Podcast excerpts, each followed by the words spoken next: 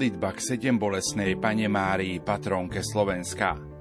Mária, Panna bolesná, patronka nášho Slovenska, Ty poznáš všetky úzkosti, buď s nami v žiali v radosti. Ty nesieš všetkým útechu a chrániš verných od hriechu. Voláme k Tebe v každý čas, u syna svojho proza nás. S dôverou k Tebe ideme, k srdcu sa Tvojmu vynieme. Drsa nás, Matka láskavá, zahynúť nedaj v záplavách. Buď nám vždy mocnou ochranou pred zlobou hriechu bludných snov. Ty, čo si stála v ohni rán, pod krížom, keď pán umieral. Vieru nám chráň vždy v istote, pomáhaj mladým v čistote, v Kristovi, aby žiarila, mláť naša verná premilá. Si matkou cirkvi preslávna, pozri, jak túžia kresťania, jednotu cirkvi obnoviť, spoj všetkých v jedno v Kristovi. Ježišu, synu znešenej, Márie Panny bolestnej, buď sláva Tebe, Otcovi, aj Duchu Tešiteľovi. Amen. Milí poslucháči, vitajte pri počúvaní relácie Šaštínske ozveny.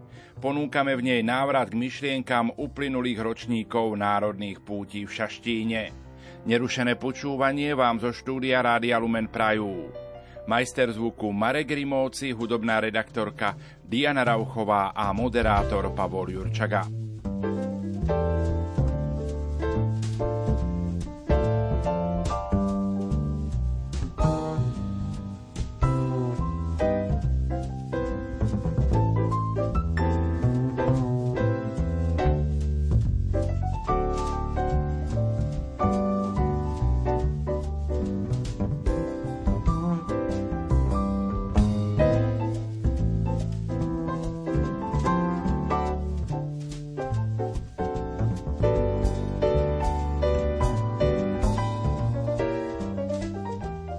Šaštínska bazilika je pre každého z nás duchovným mariánskym domovom, kam prichádzame k našej nebeskej matke, ktorá je dokonale vnímavá a pozorná na všetky radosti i bolesti svojich duchovných synov a dcér. Šaštín je požehnané miesto pre naše rodiny, ktoré žijú z Božieho odpustenia a tiež z nášho vzájomného odpustenia. Viac povie profesor dogmatickej teológie Anton Adam. Sledujúc úctu Pany Márie 7 bolesnej, sledujeme aj jej srdce. Srdce, ktoré, tak ako srdce Ježiša, je ranené láskou, tak aj srdce matky je ranené láskou, lebo matka, ktorá miluje, jednoducho trpí so svojím dieťaťom, trpí vedľa Krista. Pochopiteľná vec. Náš slovenský národ má, odvážim sa povedať, veľké privilégium, špecifické privilégium, keď e, môže a uctieva sedem bolestnú pánu Máriu ako patronku teda svojej identity, svojho kresťanského zrodu, možno iba povzbudiť našich poslucháčov, aby aj táto matka sedem bolestná, matka, ktorá trpí, bola v našom národe nie iba navonok prijatá v tomto titule, aby vnútorne sme sa stotožnili s touto matkou, ktorá cez bolesť prežíva naozaj plnosť lásky. Asi je dobré a bude vhodné pripomenúť niektoré skutočnosti, z ktorých vyplýva úcta k sedem bolestnej pane Márii v našom národe. Spomeniem, že nejak tak prvé stopy sviatku sedem bolestnej môžeme nachádzať a nachádzame už v 15. storočí. Prvá zmienka o tomto sviatku sedem bolestnej Pany Márie pochádza z roku 1412, keď sa o ňom hovorilo na cirkevnom sneme v Kolíne nad Rínom. Pre katolickú cirkev tento sviatok bol ustanovený za pontifikátu pápeža Benedikta XIII v roku 1727. Prejdeme k tým novším dejinám, ktoré nie sú neznáme, ale zopakujeme si ich. V roku 1927 slovenskí veriaci s biskupmi poslali žiadosť do Ríma prozbou o povolenie, aby do loretánskych litánií bola pridaná prozba Matka sedem bolestná oroduj za nás. Najskôr kongregácia obradov túto žiadosť 8. apríla v tom istom roku zamietla, avšak o dva týždne na ďalšom zasadnutí členovia kongregácie sa k žiadosti slovenských veriacich a biskupov postavil kladne s tým, že je povolené pridať v závere lutránskych litaní prozbu Oroduj za nás Matka sedem bolestná, s odpoveďou, aby sme sa stali hodní prisľúbení Kristových. Pápež Pius XI dekrétom slávna u slovenského národa z 22. apríla 1927 teda striktne dovolil používať túto invokáciu a týmto spôsobom de facto aj de jure potvrdil tradíciu Slovákov uctievať panu Máriu za svoju patronku práve ako matku sedem bolestnú. Oficiálne táto správa alebo toto rozhodnutie kongregácie z apríla bolo tlmočené na púti slovenským veriacím 22. mája 1927, kde v Šaštíne bolo sromaždených vyše 40 tisíc sputnikov, boli tam traja slovenskí biskupy a práve toto miesto v Šaštine sa stalo svetkom toho oficiálneho potvrdenia, teda úcty sedem bolestnej Pany Márie ako patronky slovenského národa. Pán profesor, spomenuli ste aj sedem bolestí Pany Márie. Vieme ich našim poslucháčom tak v krátkosti priblížiť? Ja predpokladám, že táto téma nie je našim poslucháčom vzdialená, ale ak už vychádzame z našej témy, tak áno, pripomenieme, pozbudíme možno aj k takému hĺbšiemu pripomenutiu siedmých bolestí. Chcem iba znovu tak poukázať na to, že nejedná sa tu o striktný výpočet siedmých bolestí, aj keď zaznie sedem bolestí, ale skôr majme na pamäti pod tým titulom sedem bolestná matku, ktorá je matkou trpiacou, ktorá je matkou bolestnou, matkou, ktorá naozaj pre náš národ znamená aj cez utrpenie, obety, vlastne vernosť, lebo o to tu ide, aby sme si v národe uvedomili nie iba vonkajšiu oslavu Pany Márie pod titulom 7 bolestná, aby bolestná matka bola pre nás vlastne svetkom, že je možné aj v utrpení bolesti byť verný a verne stáť pri Bohu. Tak pripomeniem si teda týchto sedem bolestí. Prvou bolesťou Pany Márie bola Simonová predpoveď o Ježišovi, keď ho ako 40 dňov obetovali v chráme Evanista svätý Lukáš píše, Simon ich požehnal a Mário matke povedal, on je ustanovený na páda na povstanie pre mnohých v Izraeli a na znamenie, ktorom budú odporovať a tvoju vlastnú dušu prenikne meč, aby vyšlo najavo zmýšľanie mnohých srdc. To je iba malá poznámka.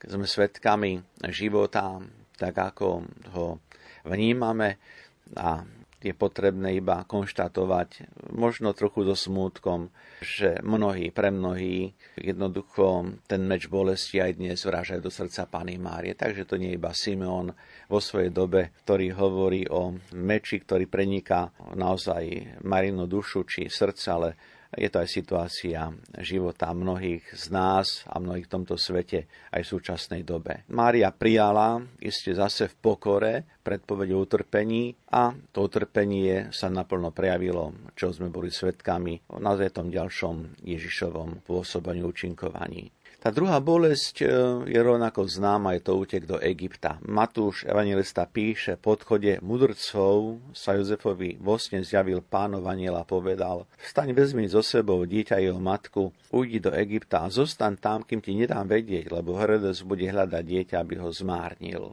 A Jozef urobil tak, ako mu zjavuje aniel. Vstal, vzal Máriu, manželku, dieťa a ušli do egyptskej zeme. Je to veľká bolesť, lebo je to vždy bolestné, keď človek na silu opúšťa to, čo je mu blízke, čo je mu vlastné. A to je bolesť preto, lebo aj Mária si musela uvedomovať, že spôsobuje svojím spôsobom aj isté utrpenie vlastne tým, ktorí sú okolo nej. Aj to utrpenie, ktoré v tejto chvíli má hodnotu záchrany. Ale trpí, pretože nemôže netrpieť. Treťou bolesťou je hľadanie Ježiša v chráme. Posúvame sa o niekoľko rokov ďalej. Znovu si pomôžeme, pripomíme slova Evaniela Sv. Lukáša, ktoré sa vzťahujú na slavenie veľkonočných sviatkov v Jeruzaleme a Lukáš tam pripomína, keď sa dni slávnosti skončili a oni sa vracali domov, zostal chlapec Ježiš v Jeruzaleme, čo jej rodičia nezbadali. Nazdávali sa, že je v sprievode. Prešli deň cesty a hľadali ho medzi príbuznými a známymi, no nenašli. Vrátili sa teda do Jeruzalema a tam ho hľadali. Po troch dňoch ho našli v chráme. Znovu bolesť, lebo sa stratil, stratil milovaný syn. To je tá bolesť, ktorú iste prežívame aj my, keď sa niekto, obrazne povedané, niekde zabudne. Zabudne sa v živote, zabudne sa v konaní dobra, tak to je bolesť, ktorá je blízka. Ježiš, treba povedať, sa nestratil zámerne, aby urobil, či spôsobil bolesť matke aj e, Jozefovi, ale Mária trpí, lebo to dieťa nie je tam, kde ho vlastne hľadajú, alebo nie je tam, kde ho očakávajú. Štvrtou bolesťou je situácia dobre známa. Mária stretáva Ježiša na krížovej ceste. Cesta, ktorá vedie na Golgotu. Mária je v zástupe Nemáme bližšie správy, kde sa Mária nejak tak situačne nachádza. Vieme, že ale Mária putuje so svojím synom na Golgotu a je to bolesť, ktorú matka musí prežívať nie iba tým, že Ježiš nesie kríž, ale matka prežíva utrpenie a bolesť, lebo je svetkom, ako jej syna ponižujú, znevažujú, ako, tak povediac, ho zahanbujú. A znovu pozbudenie pre nás, bolesť nepáchame aj my a nespôsobujeme bolesť znevažovaním, ponižovaním, podceňovaním druhých ľudí. Tie bolesti Pany Márie, oni nie sú bolesti sami pre seba, oni sú bolestiami človeka, v tomto prípade Márie, sú to bolesti, ktoré by nás mali osloviť, ak už chceme rozprávať o nejakej identite nášho kresťanstva, teda o našom vzťahu s Máriou. Piatá bolesť vyplýva z tej krížovej cesty a to je bolesť Marino pohľadu na Ježišovo zomieranie na kríži. Ján píše evangelista. Pri Ježišovom kríži stala jeho matka, sestra jeho matky Mária Klopasová, Mária Magdaléna. Tá Mária počuje slova žij s ním. Tá Mária ale je svetkom aj toho ďalšieho poníženia, keď na izopovú tyč pongiu naplnenú octom a podali Ježišovi k ústam. Keď Ježiš okúsil ocot, povedal je dokonané. Naklonil hlavu a dovzdal ducha. A znovu iba suché konštatovanie, ktoré nech prináša ovocie, ovocie našho pravého návratu. Mária trpí, lebo znovu stráca milovaného človeka. Šiesta bolesť je Ježišovo telo, ktoré Mária vlastne drží v rukách. Boli medzi zástupom aj ľudia, ktorí mali iné zmýšľanie ako neprajníci Ježiša, a vďaka týmto ľuďom Jozef z Arimatei vlastne mal odvahu a išiel k Pilátovi so žiadosťou, aby mohli sňať Ježišovo telo z kríža. A Mária ho prijala. Matka, ktorá je svetkom smrti a Mária, matka, ktorá je svetkom toho tela, ktoré žilo a ktoré v týchto chvíľach je mŕtve. Mária trpí, lebo aj tu stráca milovaného človeka. A tou siedmou bolesťou, znovu nazveme to finále, uloženie do hrobu. Ježišovo telo uložiť do hrobu, môžeme hovoriť o akomsi pohrebe. Evangelista takisto Ján nám odovzdáva posolstvo. V tých miestach, kde bol ukrižovaný, bola záhrada, v záhrade nový hrob, v ktorom ešte nik neležal. Tam teda uložil Ježiša, lebo bol židovský prípravný deň a hrob bol blízko. Čo je väčšou bolesťou, ako keď milujúci človek stráca milovaného. Milujúca matka stráca milovaného syna. Aká je to blízka bolesť Márie nám všetkým. Zažívame to a vieme, o čom hovoríme.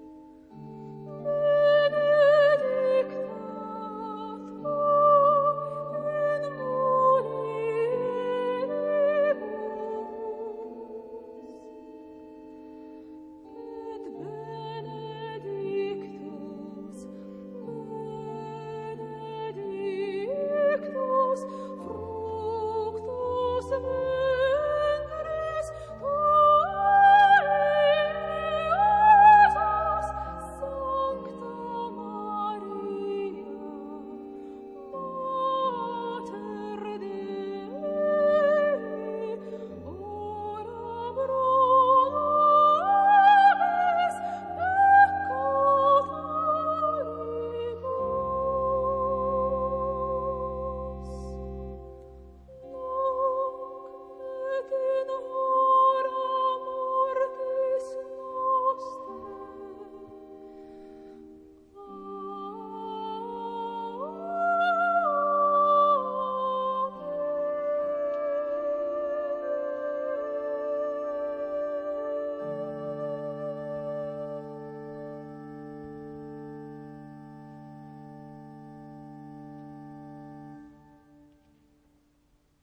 Počúvate Rádio Lumen, počúvate našu reláciu Šaštínske ozveny. V nasledujúcich minútach ponúkame slová kazateľa monsignora Vladimíra Feketeho, apoštolského prefekta Azerbajdžanu, ktoré povedal na šaštínskej púti v roku 2019.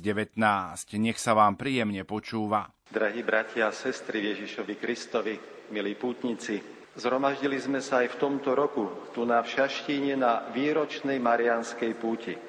Mnohí z vás pricestovali z ďaleka v duchu viery, aby ste tu na načerpali novú duchovnú silu pre svoj život.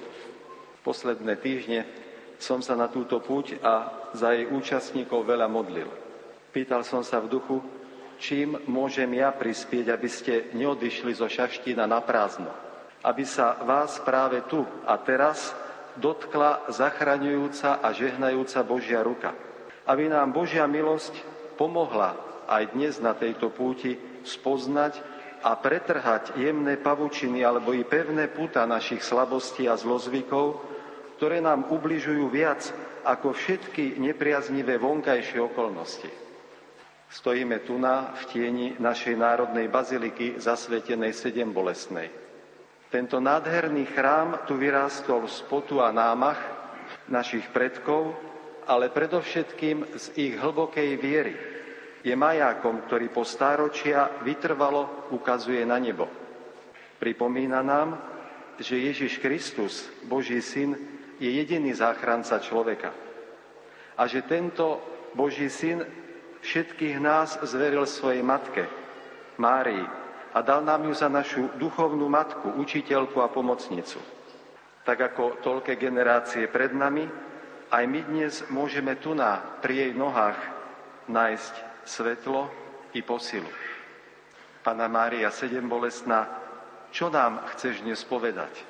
Je toho toľko, čo nás znepokojuje, čo v nás vyvoláva otázniky, obavy i bezradnosť. Ako nám žiť v tomto chaotickom svete? Ako sa zorientovať v spleti mienok, niekedy polopravd i klamstiev? Čo máme robiť, aby sa z nás veriacich nestalo iba akési ohlušené a otupené stádo, ktoré je manipulované a zneužívané temnými silami zúzadia? Aj vďaka moderným technológiám sa dnes tak ľahko vyrábajú a tak rýchlo šíria polopravdy i vyslovené klamstvá. A niekedy sa zdá, že neduž ani času, ani síl, ba ani žiadnej autority, ktorá by tieto klamstva vedela odhaliť a uviezť na správnu mieru. Je toho toľko, čo nám treba pripomenúť, objasniť a zdôvodniť. Pana Mária, prišli sme sem, pretože veríme, že práve od Teba sa môžeme mnohému naučiť. V Tvojej škole si dnes chceme pripomenúť tri jednoduché slova. Slová, ktoré sa viažu na Tvoj život – a ktoré sa zároveň bytostne dotýkajú každého jedného z nás. Sú to slova, ktorým nevždy dosť rozumieme a preto je nám niekedy ťažké prijať ich. Tým prvým slovom je slovo bolesť. Nie je to na zemi človeka, ktorý by nemal osobnú skúsenosť s bolesťou. Od počiatku svojej existencie sa ľudia pýtajú, odkiaľ sa vo svete objavilo utrpenie a bolesť a aký zmysel majú v našom živote. Pre veriaceho človeka je prítomnosť utrpenia v jeho živote a v živote jeho blízkych vždy skúškou jeho viery v dobrého a láskavého Boha. Máme skúsenosť, že bolesť je niekedy aj na osoch. Môže mu pomôcť, môže pomôcť človeku uvedomiť si jeho hranice. Pre mnohých svedcov to bolo práve utrpenie, ktoré ich priviedlo k zanechaniu bezbožného spôsobu života a k primknutiu sa k Bohu. A zda najťažšie je nám však prijať utrpenie a smrť malých detí. Práve toto býva veľmi častým argumentom, ktorým si neveriaci ospravedlňujú svoju neveru. Na prvé počutie ich argumenty znejú veľmi logicky. Hovoria, ak Boh nemôže odstrániť zo sveta utrpenie nevinných detí, tak potom nie je všemohúci. A ak by ho odstrániť mohol, ale neurobí tak, tak potom v ňom nie lásky. Logicky teda, podľa našich bratov ateistov, Boh, ktorého nám predstavil Ježiš Kristus ako starostlivého Otca a všemohúcu lásku, neexistuje. Pretože buď nie je všemohúci, alebo v ňom nie lásky. My veríme, že títo naši bratia sa milia. My veríme, že Boh je všemohúca láska a ak dopúšťa utrpenia smrť nevinných, robí tak preto, lebo tento pozemský život nie je jedinou a najvyššou hodnotou. Nie je to celý náš život. Veríme, že pozemský život je veľmi dôležitou, ale iba prechodnou časťou života a prípravou k novej, trvalej forme našej existencie vo väčšnosti. Biblia nám podáva veľa svedectiev o utrpení spravodlivých a o veľkom význame zástupnej bolesti. To, že Boh neušetril pred utrpením a smrťou ani svojho syna Ježiša Krista, ani panu Máriu, nám jasne hovorí, že prijaté a v dôvere v Boha prežité utrpenie má v sebe čosi božské, pre nás nepochopiteľné, ale pre Božie kráľovstvo veľmi cenné. Nie, ani ja neverím v Boha, ktorý by sa ľahostajne alebo cynicky díval na ubolené srdce matky, držiacej v náruči svoje zomierajúce dieťa. Verím však, že Boh môže a chce každú našu bolesť a nešťastie premeniť na čosi pozitívne, hoci to spočiatku ostáva pred nami skryté. Kým sme tu na zemi, je veľmi dôležité nadľahčovať si navzájom našej kríže, liečiť chorých a umenšovať vo svete prítomnú bolesť. Ale zároveň je treba počítať aj s tým, že bolesť bude vždy súčasťou nášho života na tejto zemi a treba sa na ňu jednoducho privýkať. Tí, ktorí nám sľubovali alebo budú sľubovať bezbolestný život a raj už tu na, na zemi, nás buď vedome klamu, alebo sú sami oklamaní zlým duchom. Tu na zemi sú len dva druhy bolesti. Jedna iba bolí, tá druhá človeka mení. Svetý Jan Pavol II hovoríval, že z pochopeného zmyslu utrpenia pramení pre človeka vnútorný zmysel a vnútorná radosť. A apoštol Pavol veriacich Kolosách ubezpečuje, že teraz síce pre svoju vieru trpí, ale raduje sa z toho, pretože spoznal pravý zmysel ľudského utrpenia. Doplniť na svojom tele to, čo chýba vytrpieť do plnej miery Kristových útrap pre jeho církev. Sedem bolestná Pana Mária, príklad tvojich bolestí a tvojej odozdanosti sa do Božej vôle inšpiroval a posilňoval celé generácie našich predkov, osobitne na tomto mieste. Osúšal slzy a vlieval novú nádej do ubolených srdc. Prosíme ťa, pomáhaj aj dnes svojim príhovorom a posilou všetkým, ktorí trpia a pomáha i nám, aby rástla naša citlivosť na utrpenie druhých a naša schopnosť pomáhať im odhaľovať zmysel utrpenia a s kresťanskou odovzdanosťou ho prijímať. Druhé slovo je slovo poslušnosť. Ak sa dnes dosi ešte vôbec odváži hovoriť o dôležitosti poslušnosti, musí počítať s tým, že ho buď nebudú počúvať, alebo ho obvinia, že propaguje čosi zastaralé, čo sa už dnes vôbec nehodí. Poslušnosť vraj obmedzuje človeka, jeho slobodu a zdravý rozvoj. A pretože bola v histórii toľkokrát zneužitá, treba ju jednoducho odstrániť. Možno jazda tolerovať v detskom veku alebo na vojenčine, ale v bežnom živote moderného človeka nie viac pre poslušnosť miesta. Stretol som sa s tým, že aj niektorí rodičia sa už neodvážia vychovávať v poslušnosti a zdravej podriadenosti pravidlám svoje vlastné deti. Zriekajú sa svojho práva byť pre ne autoritou a chcú byť pre svoje deti jednoducho priateľmi alebo partnermi. To je omyl. Pravidlá, poslušnosť, zdravá poslušnosť a hranice dieťa nielen obmedzujú, oni ho ich chránia. A najmä v detskom veku a počas dospievania sú pre jeho sebaistotu a zdravý raz nenahraditeľné. Nie však teraz môjim cieľom vysvetľovať alebo obhajovať dôležitosť zdravej poslušnosti pri výchove detí. Chcel by som skôr na príklade Panny Márie, ktorá bola po celý život poslušná Božiemu vedeniu, ponúknuť niekoľko myšlienok o tom, aké miesto má mať poslušnosť zviery v živote nás dospelých a možno osobitne tých, ktorí majú byť autoritou pre iných. Keď sa Pána Mária dozvedá, že sa má stať matkou predpovedaného Mesiáša, nerozumie a bráni sa prijať túto úlohu.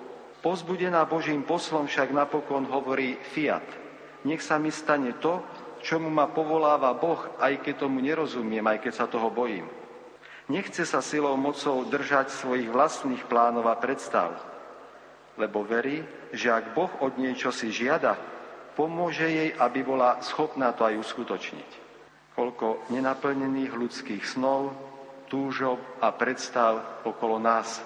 Koľko ľudí sa cíti zbytočnými, nedocenenými alebo odhodenými, pretože sa nemohli v živote realizovať tak, ako si to vysnívali. Bratia a sestry, Pána Mária nám ukazuje, že šťastie človeka nespočíva v seba realizácii za každú cenu. Tou najistejšou seba realizáciou je zveriť svoj život do Božích rúk. Bojovať, byť čestným človekom, ale podriadiť sa spoznanej Božej vôli. A to nie je naša prehra. Naopak je to cesta k tej najplodnejšej a najkrajšej seba realizácii, ktorú pre nás vymyslel a naplánoval náš Tvorca.